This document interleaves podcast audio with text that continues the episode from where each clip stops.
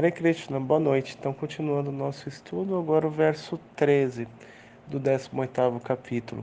Então, nesses quatro versos, Krishna está explicando sobre os de, em detalhes sobre a ação.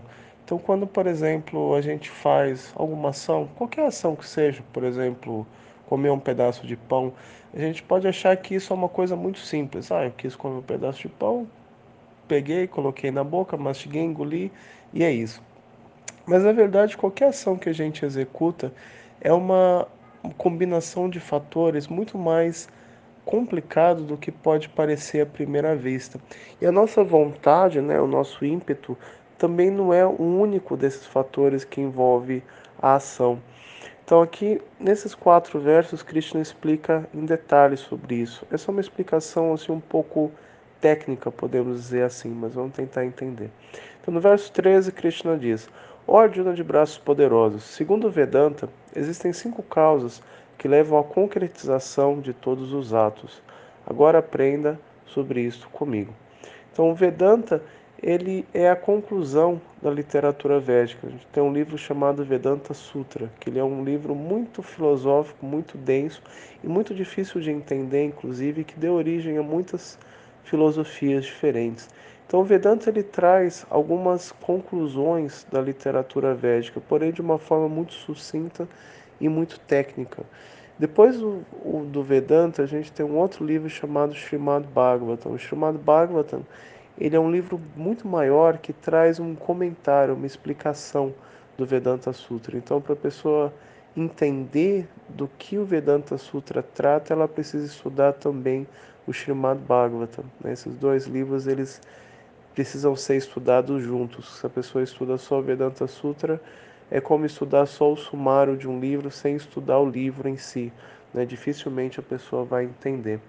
Então, Krishna explica que, segundo o Vedanta, existem essas cinco causas que levam à concretização de qualquer tipo de ato que a gente executa. Então, o primeiro desses, ah, dessas cinco causas, a primeira é o local onde ocorre a ação, o corpo. Em capítulos anteriores, Krishna compara o corpo como um, é, o corpo é chamado de kshetra, ou um campo de atividades.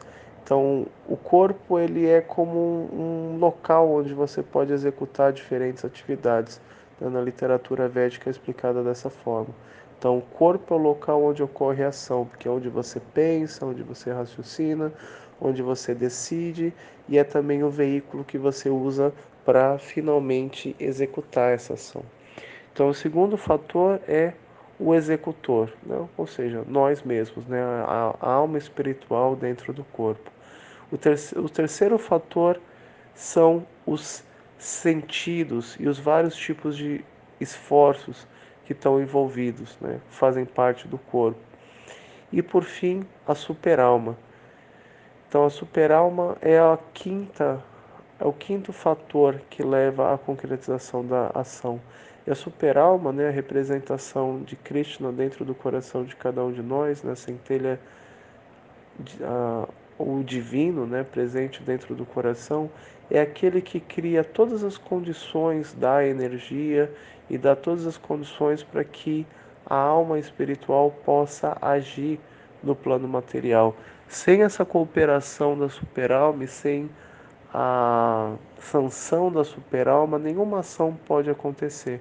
Então a superalma é incluída como uma das cinco causas aqui. Então o corpo é a primeira, o executor, ou seja, nós, a alma espiritual é, a, é o segundo, os vários sentidos, o tato, o paladar, etc., as mãos, as pernas. Segundo os Vedas, existem dez sentidos.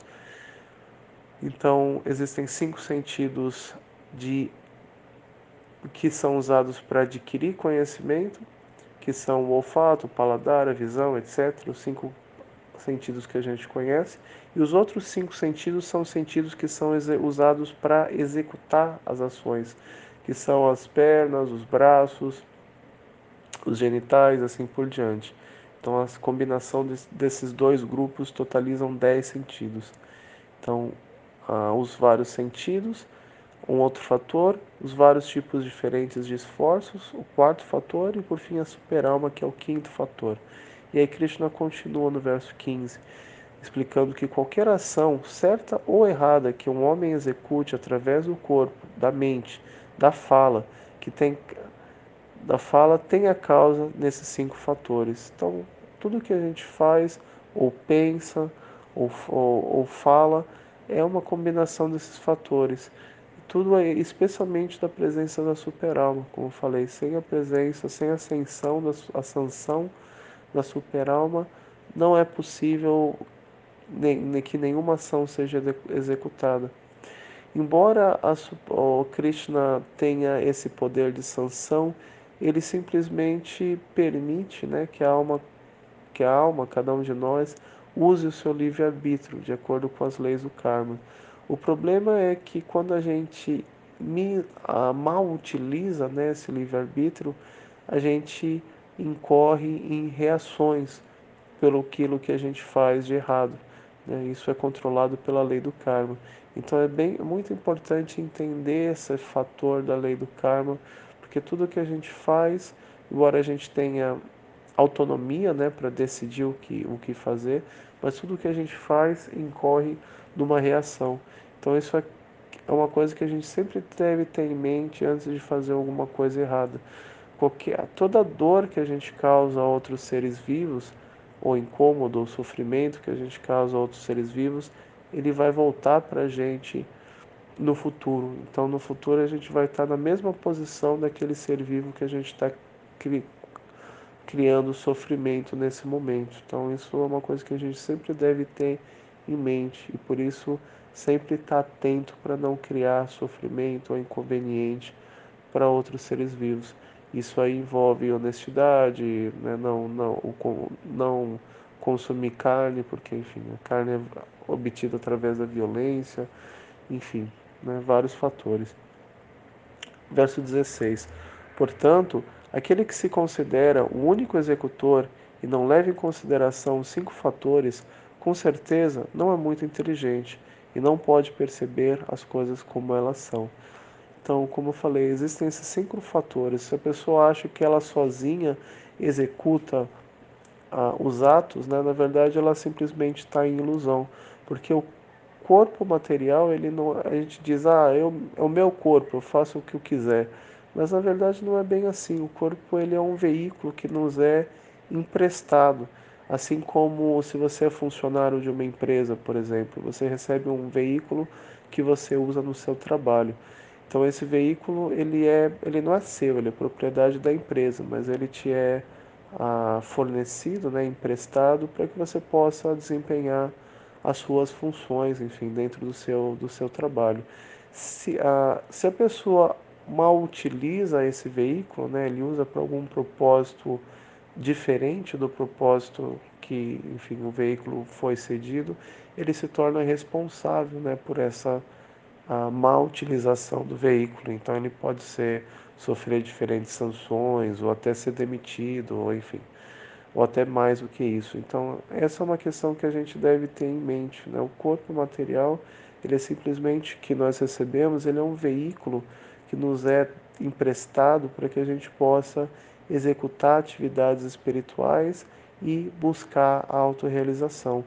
Porém, se uma pessoa ela mal utiliza o corpo, né, para, enfim, propósitos egoístas, desonestos ou violentos, ela precisa arcar com a responsabilidade sobre isso que é feito através da lei do karma. Então, é uma coisa que a gente sempre deve ter em mente, né? Toda ação errada que a gente faz, ela vai ter um retorno proporcional inverso. Então, enfim, ninguém é completamente independente em suas ações. Então eu vou parar por aqui. No próximo áudio a gente continua a partir do verso 17. Hare Krishna.